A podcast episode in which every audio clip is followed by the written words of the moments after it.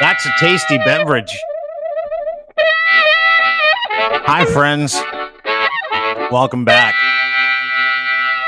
This is a delicious beverage. That's a delicious warm beverage. Uh, hi, everybody. Nice to see you, Noah Lachlan, today, uh, flying solo, uh, because we've got some things to take care of. You know, just some things to deal with. We've got things. Everybody's got things, and it's like a little housekeeping on some important items today.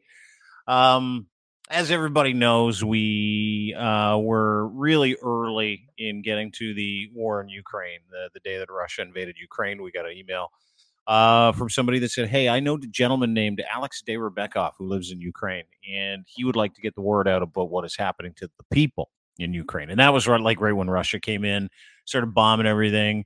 Uh, and I'm like, Absolutely. Totally. It was like day one or day two. I can't remember what day it was, but it was like when the first two days of, of the actual invasion, the genocidal invasion of Ukraine by the world's biggest piece of shit, uh, Vladodolf Putler. Um, and uh, the gentleman that was put us in touch with a gentleman named Alex uh, said, Hey, friends of mine, love for you to talk to him. So we talked to Alex Dayrabekov that day and that was like early in the war. That was when everybody was flooding aid into Ukraine because we all understood this was a war that was being fought on behalf of every Western country, every NATO country. We knew what was going on. And generally speaking, most people do.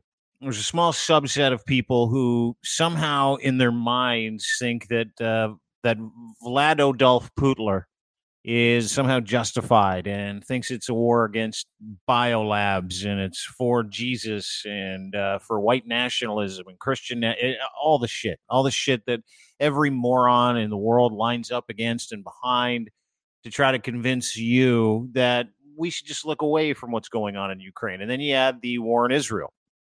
Uh, as Gaza, Hamas, the terrorists decided to attack the fourth largest military in the world now getting their asses kicked, but all that energy that we were putting into supporting the good people, men and women in Ukraine, uh, seemed to have evaporated. And I think that was the whole point.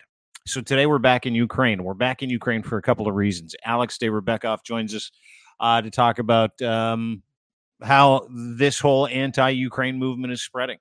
Uh, we're going to give you a quick update of what's going on on the ground. We're going to talk about the reality of what's going on and how Ukrainians look at Canada and how Ukrainians, by and large, um, our brothers and sisters, our agricultural brothers and sisters on the other side of the world, how they would feel about um, a Canadian government or a portion of Canadian government, how they do feel that wants to abandon the aid and abandon the help and abandon the effort in helping the people of Ukraine, because that is literally what's going on.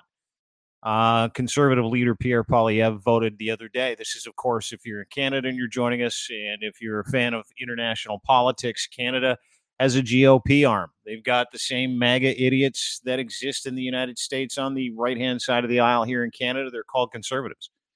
And they, much like MAGA, is trying to do everything they can to help out their Christian national conservative friend, Vladimir Putin, in fisting the good people of Ukraine by taking away any aid or support they might get from other countries. And joining us to talk about that this morning, uh, my friend and yours, please welcome back to the program, Mr. Alex Dayrabekov, ladies and gentlemen. Nice to see you.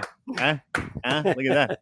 Hands up, arms up, looking good. How are you, sir? Hello, you all right? hello, my friend. You good? Uh, yeah, yeah. Yeah. Yeah, yeah. Well, I mean, as good as you can be in a war, I guess. I always, I fucking hate asking you that every time I see you. I'm like, hey, how are things going? Uh, well, my, my face is uh, is even happier today because uh, of the recent news. You probably heard it that the EU starts negotiations of admitting Ukraine into EU membership. Mm-hmm. And Moldova. Is, that happened. And Moldova, yes, mm-hmm. yeah, yeah, which is such a great news. I really did not expect it after all the news that I heard about uh, Prime Minister of Hungary Orban, who was backing it up backing up Russia or backed up by Russia, mm-hmm. and he he he played his uh, his bad uh, game uh, about not voting for that, but uh, finally it resolved in a good way for us. So the door is open. the door is open for Ukraine to finally join NATO, which is a big deal, right? Because uh, you get the protection of NATO, et cetera, et cetera. That's EU, uh, EU, EU, at this point. Yeah, yeah, EU. Yeah. To yeah. join the European Union. Um, and that vote happened today, uh, if I'm not yes. mistaken. Okay. And yes. they said, yes, we're going to move towards admitting Ukraine and Moldova to the EU. Yeah, actually, it's uh, like the, the, door is opened uh, finally uh, mm-hmm. after two years of this horrible war, uh, and uh, now it's of course a long process of uh, Ukraine doing our homework into adjusting our legislation and and everything to EU standards. And um, at the, it will take at least two three years but okay. but again that's the start of the process and it's already good because it's it's not so much even about EU. It's about the fact that we will be get closer in terms of regulations, rules, policy standards to European Union. It's uh, it's good that we will. Um, well, the Ukrainian government will have to uh, put uh, enormous efforts into uh, fighting with the corruption, which is big in our country. Mm-hmm. But uh, that's like an external push towards that. That's uh, uh, it's it's a good because uh, EU will uh, already invest a lot of billion dollar, dollars into the economy, and uh, and they will have to actually use European money into uh, helping us to standardize the the legislation. So that's good from many sides. Okay, so so to explain to me why Ukrainians are excited because NATO big push to get into NATO, obviously that was a big one, and then there's obviously the push to get into EU the European Union. Why is that important? Is it about having policy that's on the mark with the rest of Europe and some of those European countries, access to monetary funds and that kind of stuff? Why is that such an important step for, for Ukraine, Alex? In your, your? Well, actually, it's a quite a long story. We started this uh, journey, uh, like uh, basically, we started 20 years ago with the first revolution, and then uh, since 20 sorry 2007 we started uh, the process into EU association. That was the first step. It took us several years to adjust our legislation uh, according to the standards of uh, EU uh, association. Then we had the second uh, Maidan in 2013.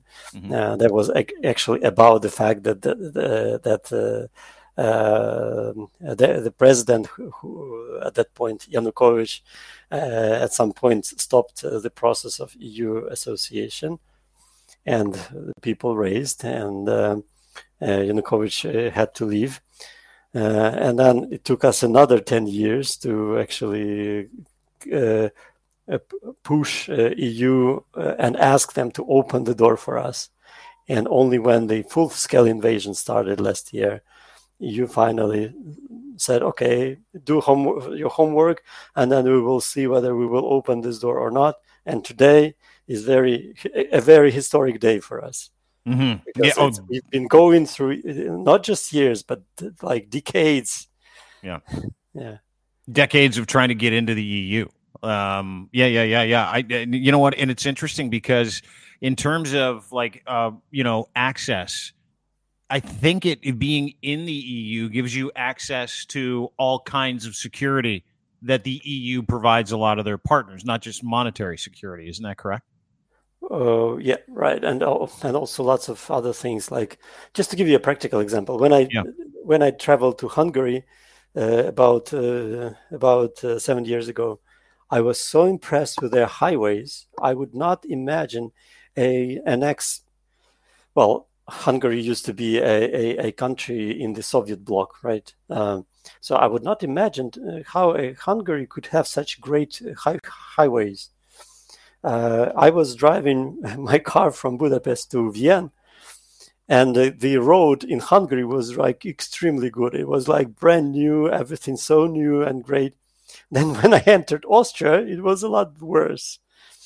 Uh, and I was impressed, and I was asking uh, people, and then turned out that uh, Hungary, when they um, entered EU, they got lots of finance from EU into their infrastructure, which mm-hmm. was old post-Soviet style, mm-hmm. and, and, EU actually invested dollars into completely rebuilding their infrastructure. Uh, so mm-hmm. we, we, will expect the same. I'm sure uh, EU will be interested in investing like dozens of billions of dollars into Ukrainian infrastructure. And and uh, and as you said in the introduction, we are an, we are one of the biggest uh, uh, agricultural uh, countries in the world, and uh, number one by by some agricultural uh, you know things like uh, sun, sunflower for example.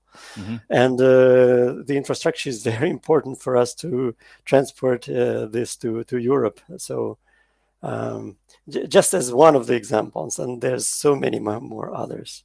Yeah, updating um, infrastructure money to update, money to get things to and from places, whether it's you know ports of call, whether it's whatever it is. And I mean, you know, if there's any area in the world that's going to need some infrastructure updating right now, it's going to be Ukraine. Which brings me to the aid portion of the conversation. You've been heavily subsidized by a bunch of Western allies and always celebrated the you know the subsidization of uh, aid, uh, military equipment, weapons, the things that you have needed and begged for, whether they be HIMARS, whether they be cluster munitions, which when they go off on behalf of the allies and the Ukrainian people, I get excited by those videos. By the way.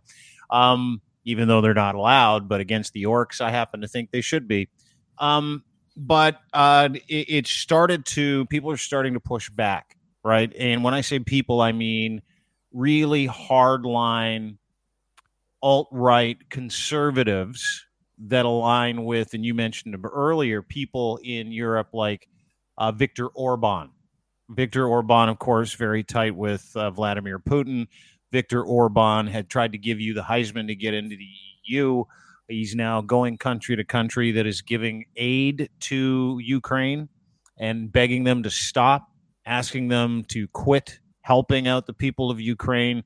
Happened here in Canada this week where you know that narrative is is starting to catch fire with those same groups with the same ideological bent meaning that Christian nationalist movement. Here in Canada, it's the conservatives. In the United States, it's MAGA or the GOP or Republicans, if you will. Um, and real quick, I wanted to get your take on that. I wanted to get your take on the narrative as you sit in in your your condo in a suburb of Kiev. Irpin is where you're from. As bombs were going off the other night, and you hear these these air raid signals all the time, daily uh, as you live there with your wife and your son, as you document hundreds of examples of torture, rape, murder uh, for the international criminal courts. And as you've seen the destruction in your country of basic infrastructure, entire towns and cities in the East, uh, your hometown of Irpin, which was liberated early. What do you make of the narrative? Not where it comes from, because we know where it comes from. It comes from Vladimir Putin and his apologist bullshit but like what what is what do you think when you interact with a tweet like the one you interacted with today um, about Vladimir Putin, uh, where Pierre Poilievre here in our country says no more aid for Ukraine, voted down a free trade aid package, which we were trying to get to you this week. Uh, you said, why doesn't Pierre come over here and see for himself? Far away land. He said, we're not, we don't belong in far away lands like Ukraine. Um, it will become very close if he just comes, but he won't. Um, I want I want you to talk about it unfettered because you're in Ukraine, you're live. You and I are very good friends. We have played out this narrative. You've partaken in the understanding of what parts of the narrative are here on behalf of conservative, you know, voters or people that align with Vladimir Putin, which is what they're trying to do. That's all. That's just a hat tip to Vlad, by the way, here in Canada, on behalf of the party that supports those talking points but I want your thoughts, Alex. Well, uh, thank you. This is exactly what you are talking about. I, I hear this narrative uh, every now and then, um, everywhere in Europe and uh, the States and, and, and Canada. And uh, before you explained, I had no idea who this Pierre was. not so much aware about Canadian politics, but when I when I read it, I was I, I got so emotional. I was like, well, this is this is clearly a narrative that is is just repeating as a parrot. But uh, what kind of argument can can can can be against this? Just come over and see it. Mm. Same same with Elon Musk. You know, he was he's speaking some bullshit, and uh, finally he made his way to to Israel to actually see it on his own eyes. Um, I once uh, messaged uh, under one of his posts that come over here to Ukraine. I will show you around, so that uh, they they should know. And I'm glad, to, and I'm glad to those people who actually come over. By the way, uh, today a delegation from Indonesia, from Indonesia, which is like, I mean. they culturally they're physically far away from us. They came over and and to Bucha, uh, and Bucha was uh, known in the beginning of the war for the atrocities that happened there. Five hundred people were killed, mm-hmm. and they they made it to come and see it on their own eyes. You know, so but this is a narrative we have to fight with it. How? How? How, how do you? So I'll play you the clip. I'll play you the clip of Pierre Poilievre Now, this gentleman is the you're gonna hate him right off the bat because you can tell he's just a little shit. Um, and he's universally hated here, but he's captured the MAGA imagination of really stupid people in this country. Uh, and trust me, we got lots, like plenty. But I want to play the clip, and I want you to listen to what he says about Ukraine, real quick. People say they'll never be able to afford a home. We understand with this miserable record, he doesn't want to talk about Canada or Canadians. He'd rather spread falsehood about faraway foreign lands, Mr. Speaker. Will he not stand up for once for Canada, axe the tax our families. Yeah. Your thoughts? Faraway land, falsehoods uh, about supporting Ukraine. And, and how is that? That's, That's Pierre. Him? That's your boy, That's Pierre. Yeah. Who's that?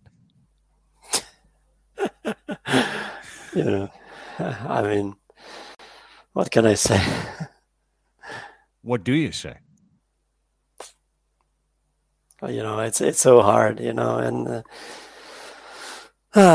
uh, I, I talked I talked to a witness, an eyewitness today, who was actually captured and held captive for uh, 22 days in uh, in Russian prison in the occupied lands and uh, she she was she wasn't tortured, but she was beaten. A lady, she was beaten on her head uh, with a sack on her head, and uh, mm, and then they deported her to the mainland of Ukraine. Before the deportation, they uh, read a sentence to her that, by the law of Russia or whatever, we are deporting you, and they um, and they uh, filmed it, and they. Um, and they uh, ordered her to say glory to Russia. And I, know, this lady, after 22 days of being imprisoned and uh, under the threat of being killed, basically, uh,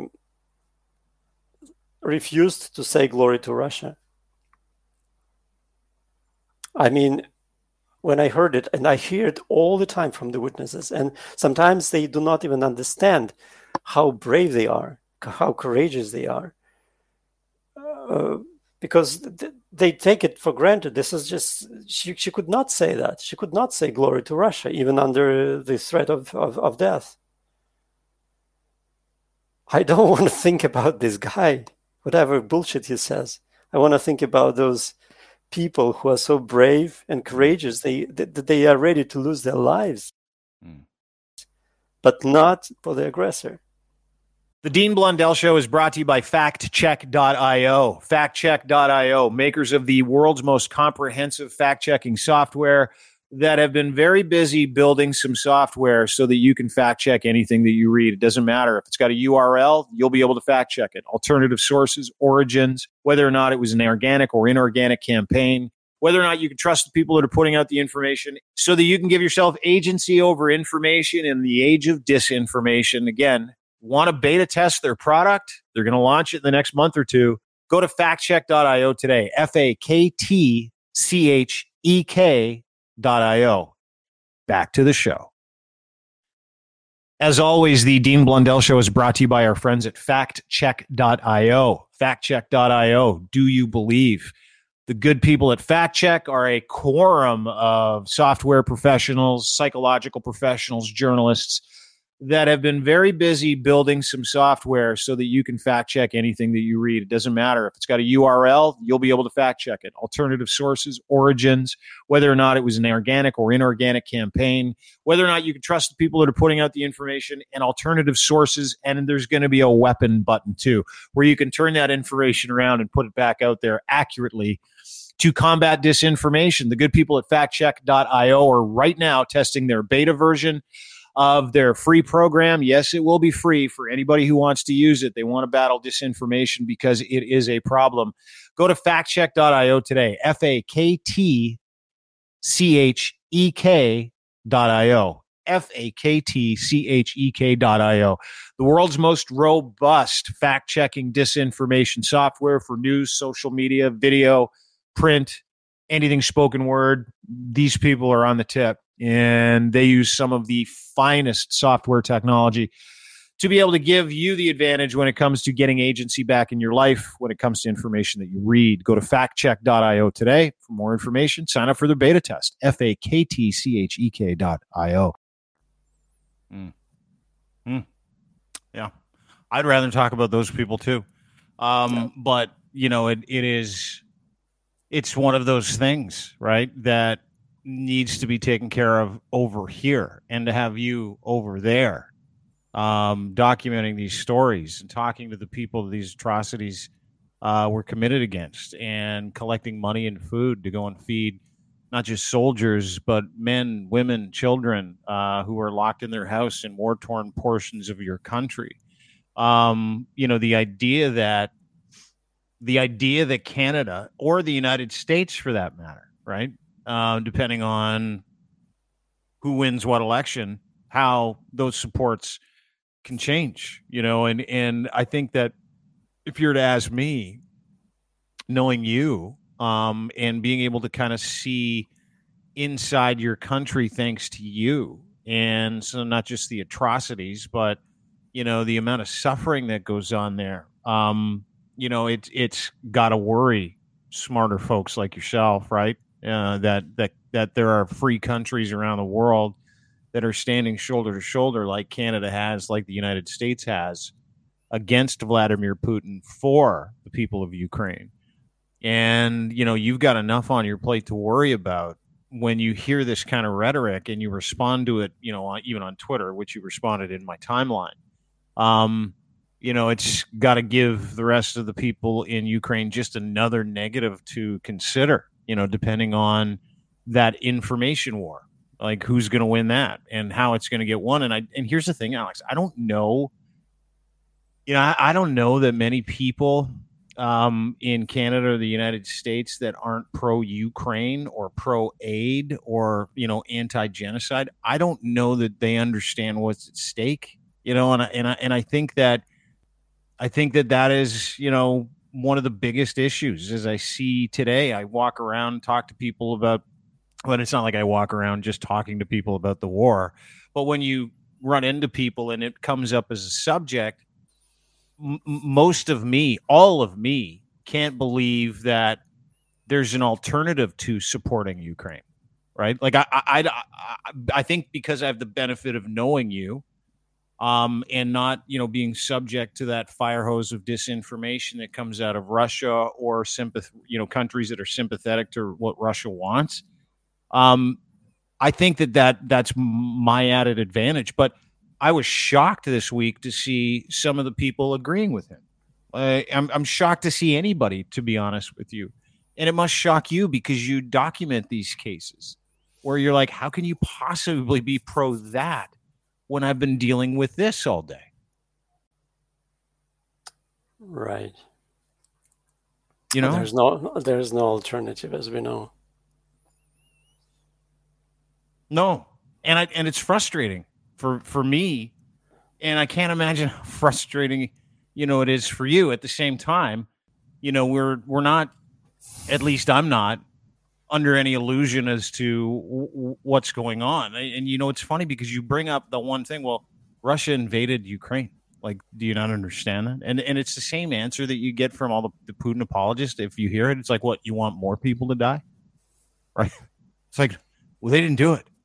They they they didn't they didn't attack you. You attacked them. That's what you did. And they're like, yeah, but it's over now. It's over. Is that is is it the same messaging that gets pumped into Ukraine as we get here? Which is like, you know, oh, that's it. The, the Ukraine doesn't want peace. They're going to continue to fight. They they just want to continue to, you know, that is it the same kind of information that gets pumped into your country as the sh- bullshit we see here? Um, well, fr- frustration is the word that probably uh, uh, that characterizes uh, what is going on uh, in the information um, space uh, within the past month or so. Yeah. Uh, as we know, the counteroffensive uh, failed. That was publicly acknowledged. the president said about that. Washington Post wrote about that. You know, but and and there has been quite a lot of bad news, and those narratives are more and more in the space that okay, we got to negotiate or whatever. There's nothing to negotiate. There's nothing to negotiate. Uh, how, how do you negotiate with a bear that comes and, and wants to kill you? No, no way, no way. Uh, we we we we, sh- we should negotiate with him. We should fight. And I just gave you this example of this uh, lady.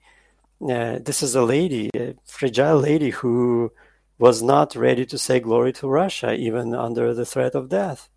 And and and and, Ukrainians are like her, like we are all like her. Hmm. Even without weapons, without money, we will continue fighting. I think President said uh, this week something like, "I I never heard um, uh, things like this since the invasion started." But he mentioned something like, uh, "We are ready to fight like partisans." So Who, Zelensky said that. Yeah, I think he said somewhere. So I think he mentioned that just to underline the fact that even without weapons, without money, we will continue fighting, even if they, uh, if if the Russians' uh, offensive, and there's a, huge offensive within the past weeks, and they are gaining uh, our land. Uh, let's be honest. Uh, and if they uh, continue gaining our land, we will continue fighting. Even if they get Kiev, we will continue fighting. Mm. Um, do you think that you know because there, obviously there's been an uptick in attacks, right? And uh, there was one the other day in Kiev, if I'm not mistaken. Uh, um, uh, you, you mean the the rocket attacks? Yeah, yeah. We had three uh, air raid sirens today. Uh, uh, by the way, we heard an explosion. There was a Kinzhal. It was a hypersonic missile rocket that was shot down by a Patriot and the explosion was so so uh, so loud. I probably never heard any explosions of this kind since the invasion. Uh, it was somewhere over Kiev, and I'm like like ten miles away from Kiev, mm. so that was quite loud. And it's still going on. Yeah, yeah, yeah. We we just get like muted reports of it uh, obviously now. Um, but again, this is what people don't understand. You know that that that it is not just still going on, but that Russia has gained ground in certain aspects, specifically in in the east, right? And if I'm not mistaken, I think they've taken back some decent sized portions in the south as well. Um, is it is it uh, how's the mood of the Ukrainian people? Today. I mean, because because it's you know if you're not dealing with the vacuum in Israel, you're dealing with partisan bullshit around the world. Um, and obviously, you know, with the spring offensive not being as significant as you thought it would be, and then Russia being able to push back a little bit in the winter, I don't even know where they're getting their people from. I read today like 315,000 Russians have uh, been taken out of commission, if I'm not mistaken, since the start of this war, and they put they originally amassed 300,000 to go in to Ukraine at the beginning. So it's like 15,000 more than they had allotted actually for the original invasion that you've taken out. Um, how are things going? Like, what's your update? I'd say one in one word: tired. Yeah, we are tired. And by the way, yesterday, oh, the day before yesterday, when Zelensky went to the states, uh, uh, Russian hackers attacked uh, number one mobile operator in Ukraine. just imagine uh, uh, the biggest uh, mobile operator. Um, who is the mob- the biggest mobile operator in Canada? Bell Canada.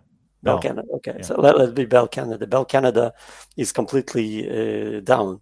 Like mm-hmm. no voice messages, no internet. It's just completely down. I couldn't call my mom my my mom couldn't uh, connect on internet, so uh, for for a day or so, I could not know what is going on with my mom.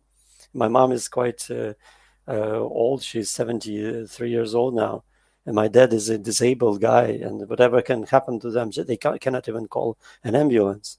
And this is everywhere. Like twenty million people uh, uh, for forty hours could not have any mobile connection on internet and uh, stores could not uh, some of the stores uh, could not accept um, card payments only cash so it, it just like so inconvenient and they and they specifically intentionally did it um, and that is confirmed now that it was done by Russians by Russian uh, intelligence service. Mm. So things like this happen, and uh, then they they we are already kind of exhausted and tired and and uh, frustrated.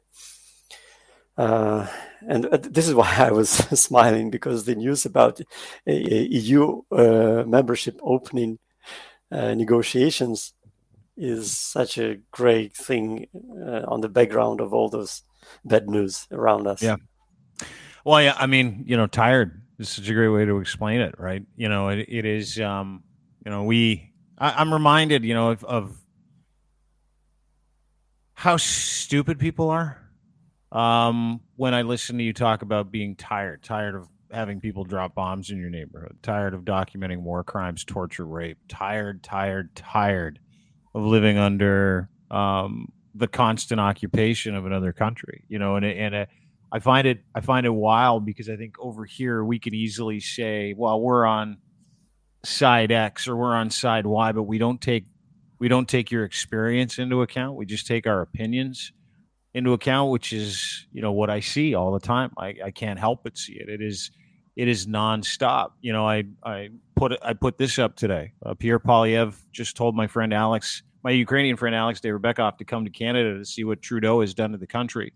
This is a supporter. He says to you, why don't you come over here and see what Trudeau has done to our, our country? Then you will understand why we have nothing to give you.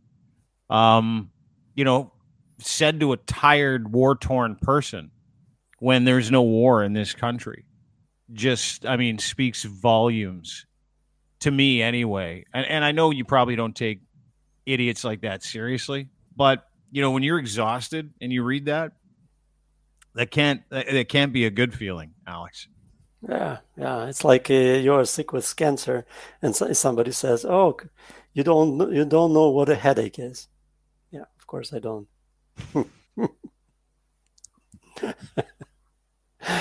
You might have cancer. You might have terminal cancer. You might be bedridden. But do you know what it's like to not get your Uber delivery on time? uh, not having a beer, my, yeah.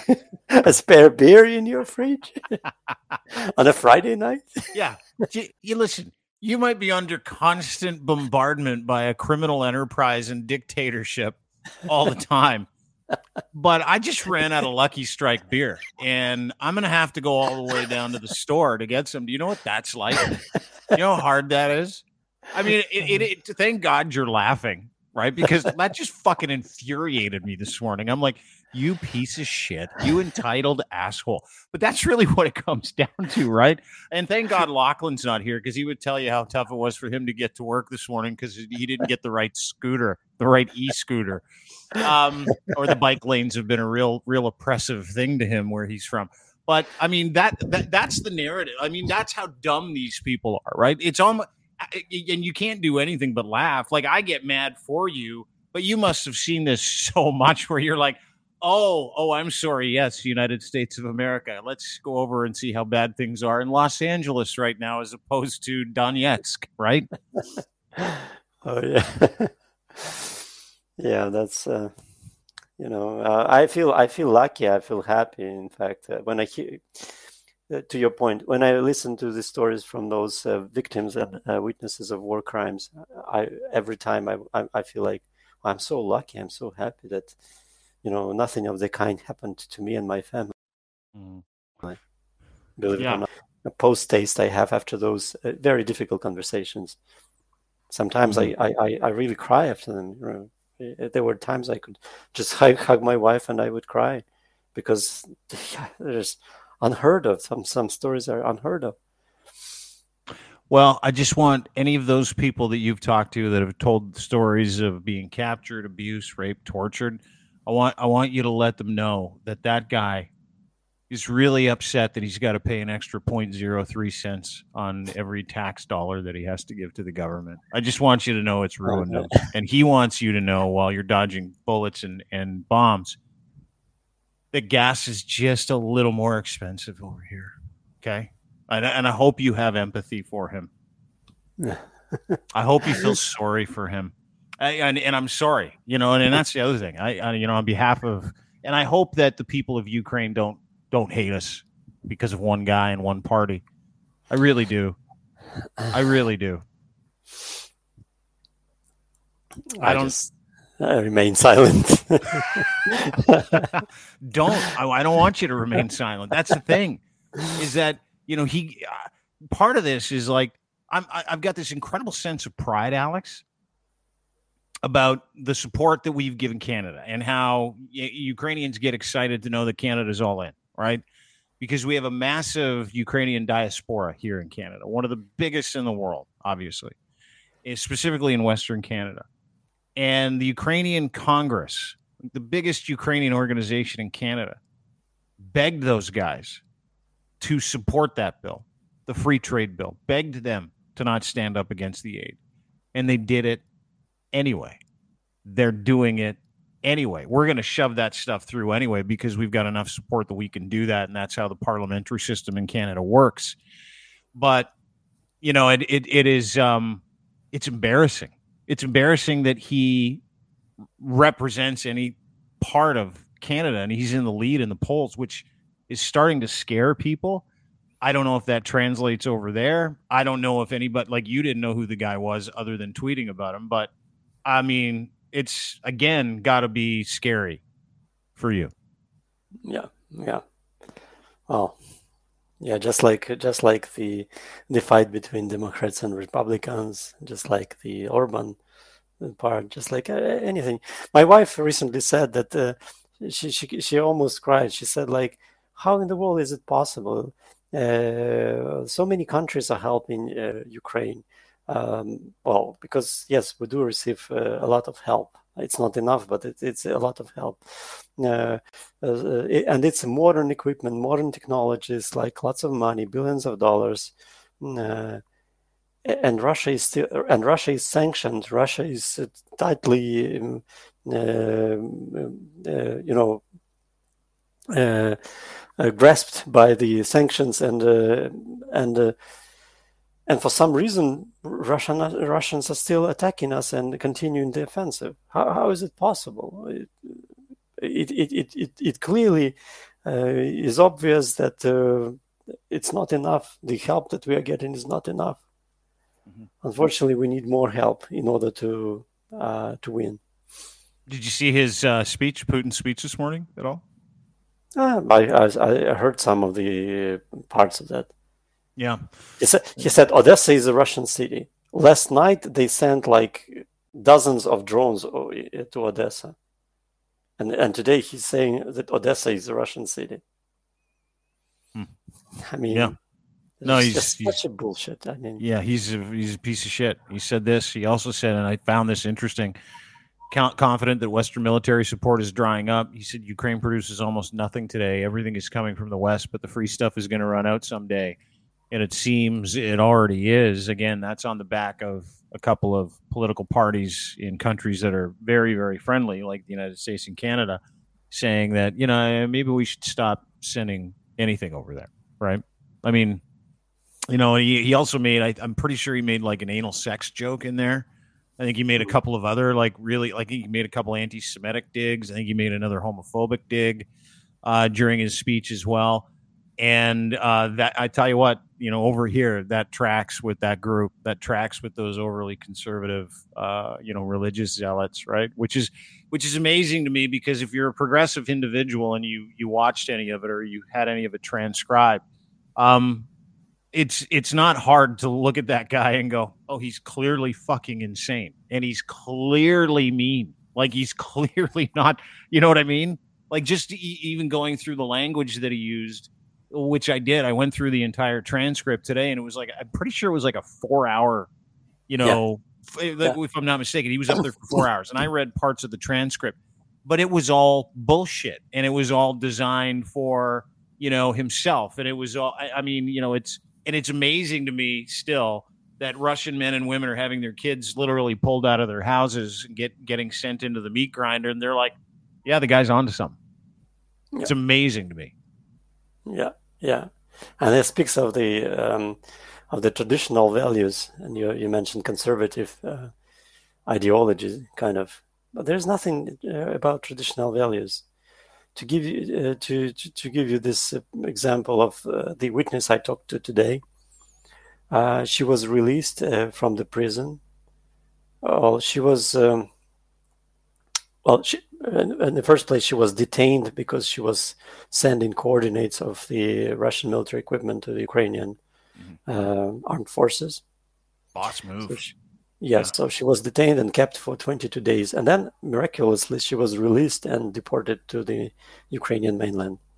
Only months later, she actually found out that her parents paid money to to the Russians. So there's not okay. Just imagine a situation when uh, you detain someone who is uh, helping uh, the enemy's army. What would you do? You would keep that person, you know, probably exchange as a prisoner of war. No, they just there is a corruption there is a huge corrupt organism in Russia. There is nothing about traditional values. The only traditional value they have is money. Mm-hmm. Nothing mm-hmm. else. And this is all. This is just a cover. Traditional ma- values, men, women know, and, and know um, non-traditional rela- you know, um, uh, uh, relations. Uh, that is all bullshit. They this is all about money. Always has been, know.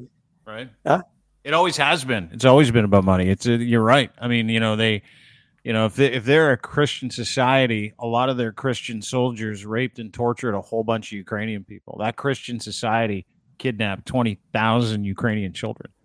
I mean, those are not traditional values. To your point. and also to your point, they will do anything for a dollar, right? Like absolutely, they're just barbarians. That's all they are.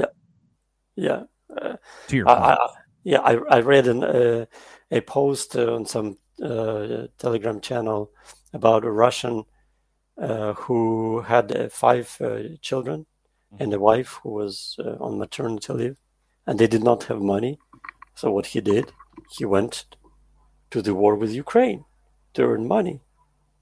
I mean, this is just one example, but there's millions of them.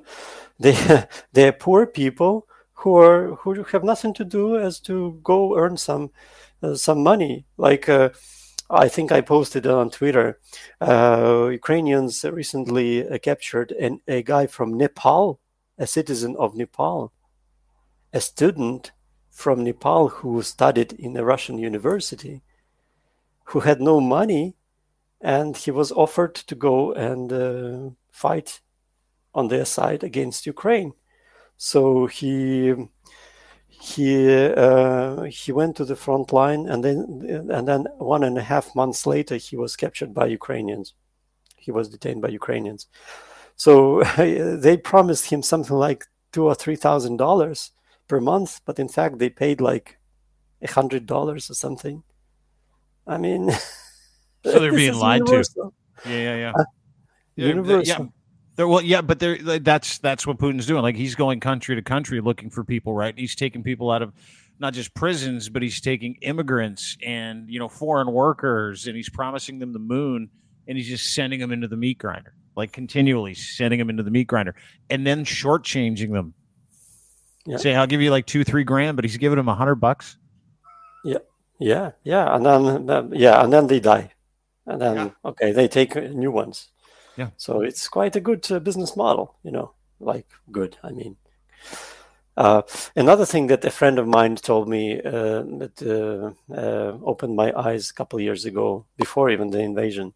The thing is that in Russia they they build up a strong mortgage system, so the people would uh, buy real estate, get mortgage, and uh, and then they would stick to a workplace uh, because uh, if they lose work, they they uh, they will not be able to pay mortgage. Then the crisis came, the COVID came, and lots of people actually lost the job. And there are so many, uh, again, so many poor people in Russia who who uh, who are still paying mortgage.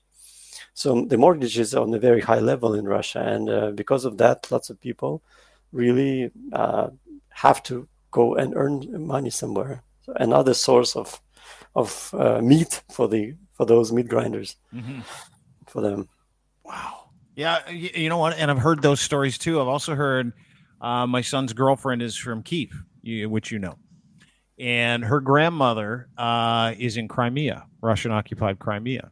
So they recently, Russia recently went into her home, removed her, removed her from her house, and gave her home to a Russian national.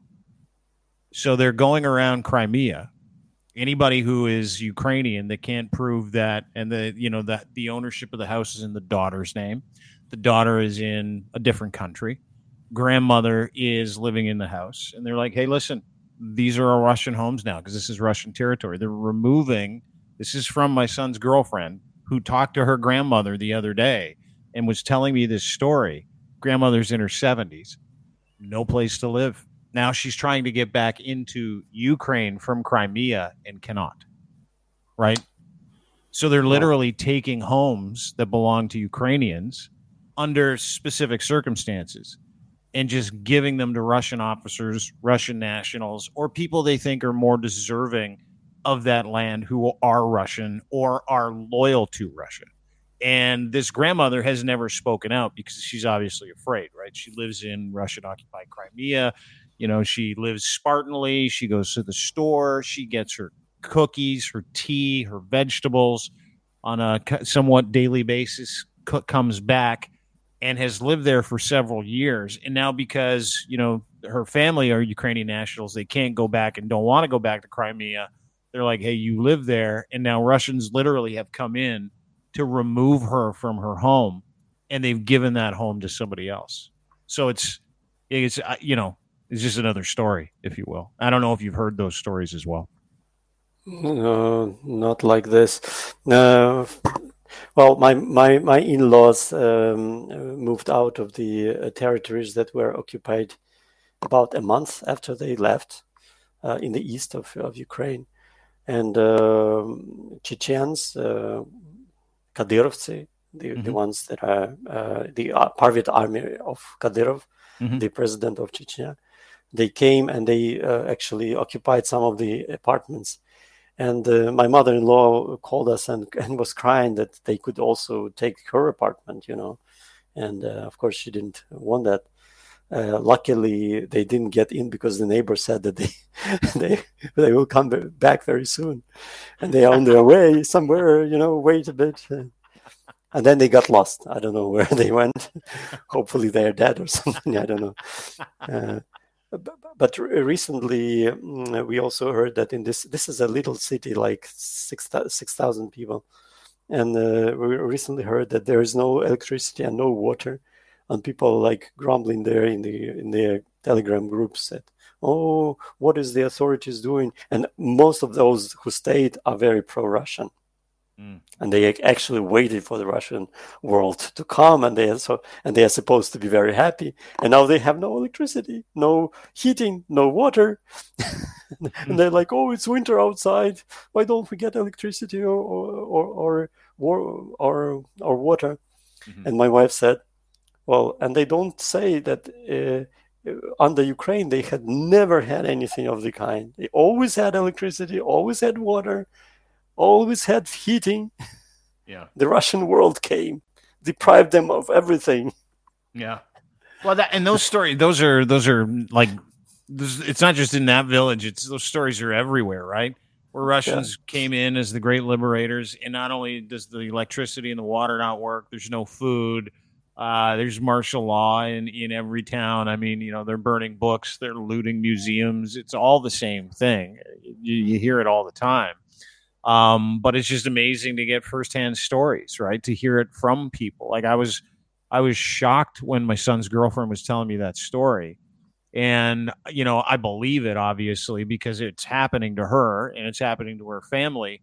Um, and I think, you know, beyond the cavalcade of stories that I've heard from you and other stories that have been vetted, again, I go back to the idea that it is impossible to think that we don't have a responsibility to help, right? It, it is impossible to think that, you know, the free world, democratic nations who want the same thing for the people of Ukraine, which is a free Ukraine and free people in Ukraine, believe that it's not our job, responsibility, and duty to help the people of Ukraine. So just even getting some stories from you about, you know, you know, and, and I mean, you know, we go through these stories every time you're on.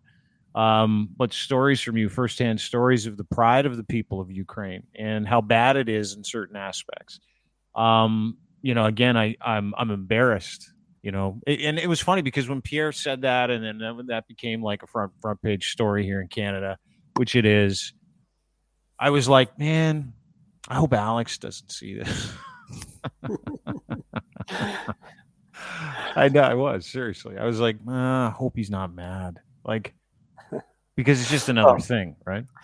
Oh, that uh, you know, I, I'm as a as a citizen, I so I appreciate so much your support. I mean, your your personal support. Oh, everyone I, I know the, the support from from Canada, Canadians, uh, everyone who who helps us. That's a real friendly and and, and true support um, in a democratic environment. And, and the fact that Pierre is, is saying this is only a proof that this is a democratic environment. But as for the states and for, for the Great Britain, it's a different story. We all think, uh, and we are accustomed to think that okay, uh, what, what is the difference? Yeah, UK, uh, US are helping whenever they ha- can, and they have the right to help, and they are using this right. That's not right. They have the obligation. Mm. UK and the US have the obligation to help Ukraine, unlike Canada, for example. Mm. Why? Because in 1994, uh, there was a Budapest Memorandum signed in Budapest uh, when Ukraine deprived of, uh, or we, we voluntarily mm, uh, gave away our nuclear weapons to Russia in exchange for security guarantees.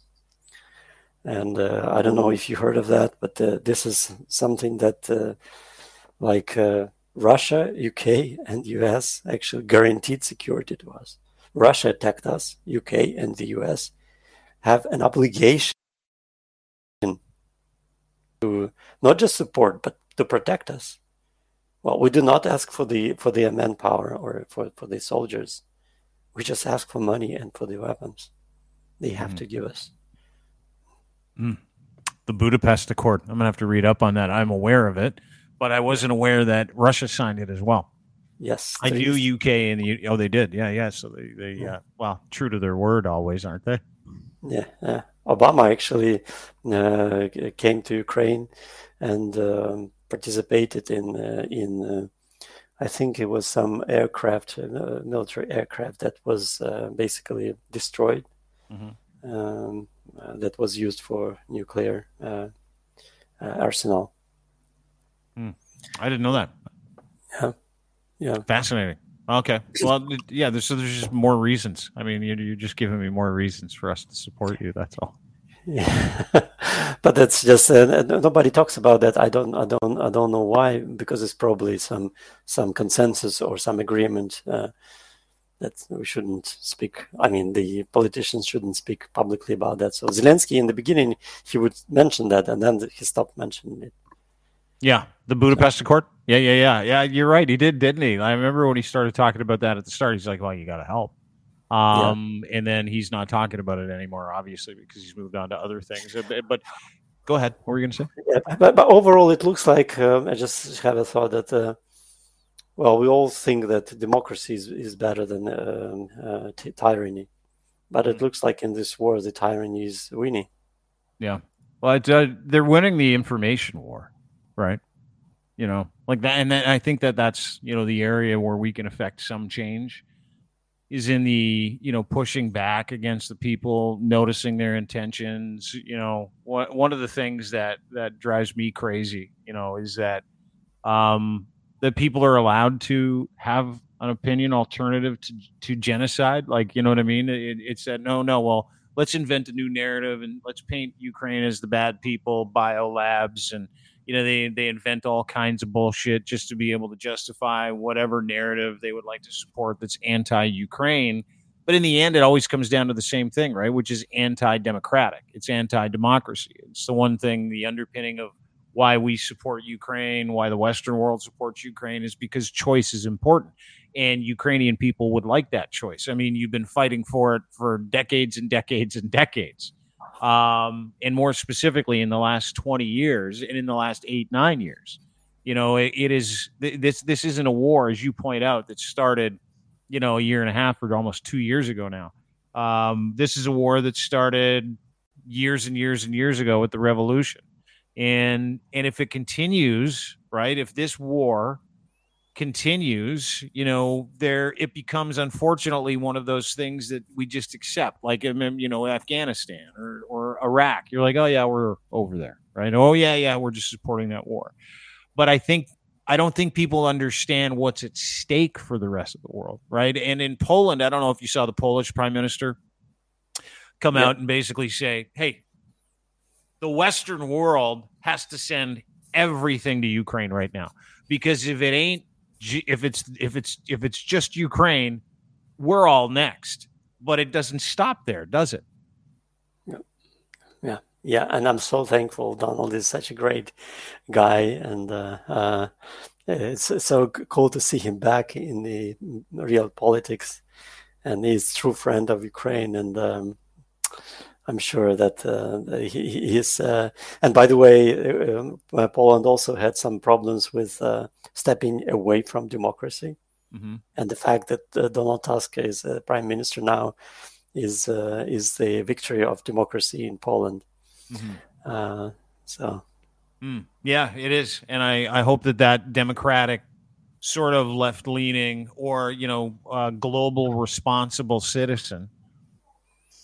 I hope that we continue to have those in North America as well, Alex. It was really, really, really nice to see you. Really good to see you as always. Good to see your smiling face. I hope you appreciate the nice Christmas writing where your name is on the screen too. We got oh yeah, yeah, yeah. Merry Christmas. Do you have plans for Christmas, or are you just going to hide and duck?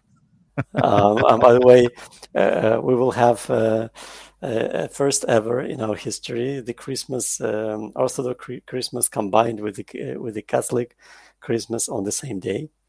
Uh, because historically we used to celebrate it on uh, January 7th Yeah.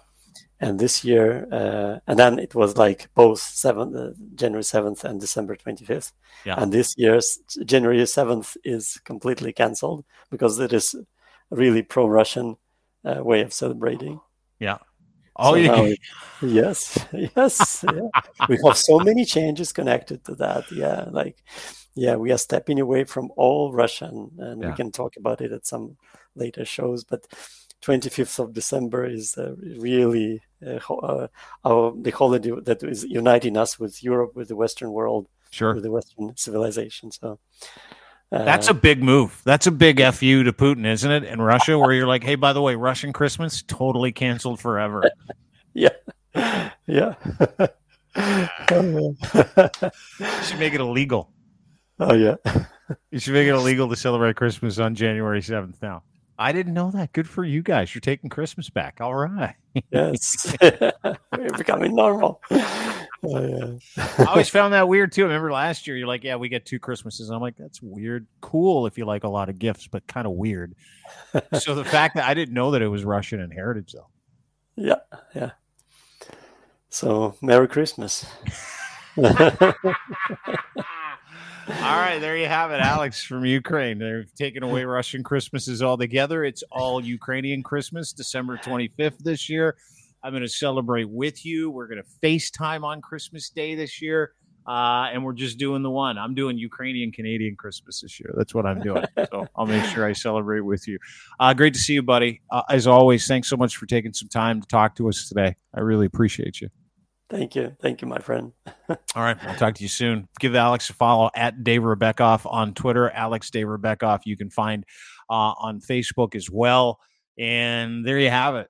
There you have it. A gentleman, a, a real gentleman, a man who's been fighting against actual tyranny for the past two years in Kiev, who's had to live globally and hide, go from town to town.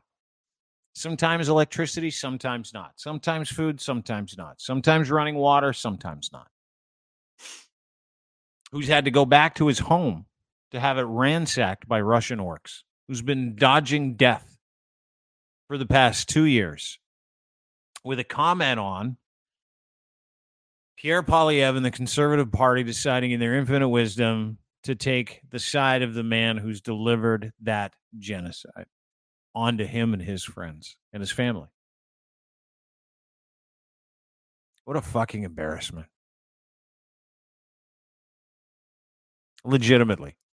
Like just a, a full on Canadian embarrassment. That's what the Conservative Party of Canada is. That's what Pierre Poilievre is, who sets the tone for that party. If you're a conservative, you should probably take your culture back. Just go back to counting pennies, being entrepreneurs, side with the rest of the ideologues on the right side of this equation. Keep that money flowing into Ukraine. Keep that aid moving into Ukraine because it's not just about Ukraine. This is about democracy. This is about freedom. This is about the bullshit that is borderless, whether it's disinformation or misinformation, the kind of hatred that Pierre Poilievre farmed when he said, We're done with Ukraine. It's a faraway land. Really?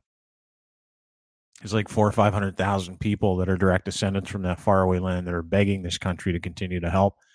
You're going to work against them. You're going to work against Alex, his two year old Artie. You're going to tell him all the people that have been raped and tortured that he's spoken with 134 times that they don't deserve our help because of a carbon tax, Pierre? Because 0.03 cents of a fuel dollar? Man, I'd give them all the money. That's what good people do. And Pierre Poilievre is not a good person. He is a terrible fucking human being. And anybody that doesn't see our duty to help people of Ukraine or any marginalized community under brutal attack by a nation of fucking orcs, a nation of terrorists, a nation of fascist, dictatorial assholes that abuse gay men and women, that have a law that says you're allowed to beat your wife that say they don't have a gay community over there because it's a sin, that send immigrants into the meat grinder just cause cannon fodder. My Canada doesn't support that. Pierre Poilievre's Canada does. The Conservative Party of Canada does. The GOP, Republicans of the United States do. Born again evangelical Christian zealots do. Because Vladimir Putin has somehow fucking convinced them that he is standing up for Christians over there. He's murdering people. 600,000 people have died since this thing has started. 600,000, year and a half, 600,000. COVID took 50, 60,000 people in Canada. 10 times that in three years, 10 times that amount have died. Shot, killed, blown up, raped, murdered, buried alive, hung. And we're not going to continue to help. Yeah, we are. It's our responsibility. Pretty sure that's what Jesus said. And I don't believe in that guy either. Well, I believe he was a philosopher, but he certainly wasn't the son of man. But he had some good ideas. Love thy neighbor as thyself. Do unto others as you would have them do unto you. Yeah. Anybody who doesn't support those human beings is not worthy of calling themselves Christian, or they really are. There you have it. Have a great day, everybody. Appreciate it. Um, take these things into account when you're you know, you're listening to a politician say that's too much money over there. You'd spend more money over here. You know that money came to that, that money was all on paper. And old munitions, equipment we didn't need, want, or have, stuff we wanted to get rid of, we just sent over there. We don't send big blank checks. We don't send no one wants Canadian money over there. We don't send like, you know, skids of cash that was meant for you. It, eh, that doesn't happen. You just see dollar amounts. You see the word 8 billion. We've sent over 8 billion in mutual aid. 8 billion worth, like training, ongoing training, uh, equipment we're not using, that kind of stuff. Value. We're sending over 8 billion in value. We're not sending 8 billion in your booze money. We're not sending 8 billion in your healthcare money. We're sending things we have, totaling that, and making promises for free trade to rebuild that country by removing barriers to make it easier to help the people of Ukraine who are being systematically murdered by Russia. There's no alternative. None. Zero. No alternative. And anybody who says there is, anybody who calls that a faraway land, we shouldn't have something to do with, look around look at the ecosystem we see look at the convoy look at all those things although i will say the convoy people probably hate ukraine because they're dumb as fuck too but look around. Grounded the environment. That's not been farmed by canada. The anti-canadian shit that doesn't come from canadians. It comes through other countries to convince you that this place is a shithole and we need new leadership. So they can get putin's guy and Pierre Poilievre is Putin's guy, as dictated by Pierre Poilievre's real boss, Stephen Harper, who's very good friends with Vladimir Putin still, and Viktor Orban, very good friends.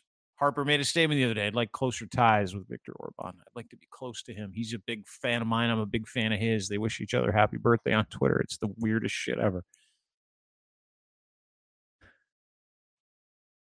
And some of you guys want to talk about your tax dollars? It's got nothing to do with that. It's got everything to do with the global right, who are pure globalists, evil fucking conservative, theocratic globalists that have this cheat code with Stephen Harper's super cool International Democratic Union of other fucking like-minded losers like Boris Johnson, who just got outed as a guy who's like, I don't care how many people COVID kills as long as we can party. He was in he was in fucking court the other day. He just joined the IDU. They all share the same opinion. Fuck you. That's their opinion. Fuck you. Praise God. So I have a duty to warn you. That's what this podcast was all about. Thanks to our friends for making this possible, including our guys over at Cantork as I open up this delicious beverage. Uh, Canada's assembly tool experts making rugged, hardworking, beautiful torque wrenches. They're Canada's leading industrial tool experts. They are the best at sales, service, rentals, calibration, maintenance of custom fab industrial torque tools. No matter the scale of your bolting project, they have your solution. Visit their brand new website, cantork.com today. Check them out. If you need a torque wrench, heavy machinery, any heavy industry, if you've got a bolting solution, that you need a bolting solution for, a bolting problem you need a bolting solution for, they're your people. For heavy industry around the world, he's in Dubai the other day. Send me a text. Hey, I'm in Dubai. What are you doing? Torque wrenches in Dubai. Does them in Canada, proudly Canadian manufactured in Canada. Go to cantork.com today for more information. Brought to you as well by Muse on the mic. Uh, it is a sex positive body rub parlor. Muse 1290 Finch Avenue West, and their podcast is great. Advocates for sex work and sex workers. It is uh, Babylicious Bingo from now until December 31st. Get your bingo card, daily draws, daily winners. You can redeem your prizes all week long, and you can also go and visit the ladies and you can listen to their podcast. We host it, Crier Media. You can also get it anywhere you get your fine podcast. Google, Apple, Spotify, etc., and Muse on the Mic, their Patreon. They have it. If you want to get taken inside the body rub industry, the sex work industry, these are advocates and women that have done an incredible job of getting to the top of the sex work industry mountain.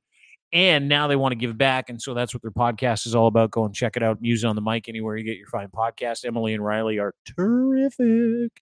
And uh, last but not least, brought to you by Ed's Fine Imports and his Gitch. Gitch is your very, very comfortable underwear, by the way. Incredible underwear. Maybe the best underwear you'll ever buy. For me, they are. Uh, big pouch in the front for Canadians, made for Canadians by Canadians. Guys are bigger up here. That's what we do. Uh, incredible waistband, very breathable. You're going to love these things. Go to Ed's Fine Imports if you want a pair of the best underwear on the planet, the best pouched boxer briefs in the world. Great waistband, lots of colors. He'll send them to you as well. Gitch3 is your promo code. Use Gitch and then the number three when you check out. You'll get a free pair when you buy three or more at edsfineimports.com. Have a great day, everybody. Thanks to Alex for popping in today. Thanks for Pierre to Pierre Poilievre for making this incredibly possible. For being the douchebag he is, so that we can do a show like this. And uh, thank you for taking time out with us. Hopefully, it made some sense to you. Have a great day. See you tomorrow. Bye.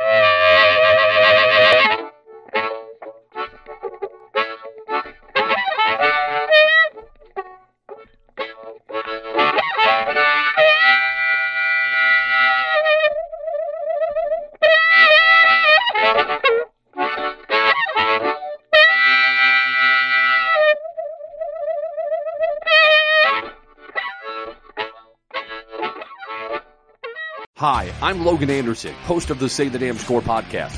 On my show, I deep dive into the sports broadcasting business by, you guessed it, talking to sportscasters. The show has featured big names like Bob Costas, Kenny Albert, and Verne Lundquist, as well as many up and coming broadcasters who you may not know yet, but you will know soon. Whether you're looking for professional development as a sportscaster, different career paths, or if you just want to be entertained by hearing some of the best storytellers in the world tell their own stories, this podcast is for you. You can subscribe to the podcast on all major podcast platforms, or you can visit our website, saythedamnscore.com. I'm Jeff Woods, and I'm shining a light on music and the rock stars who make it. He just was one of those people. He, he stood out. He was a magic guy. He really was a magic guy. All, we all have faults. He had the same amount of faults as we all had.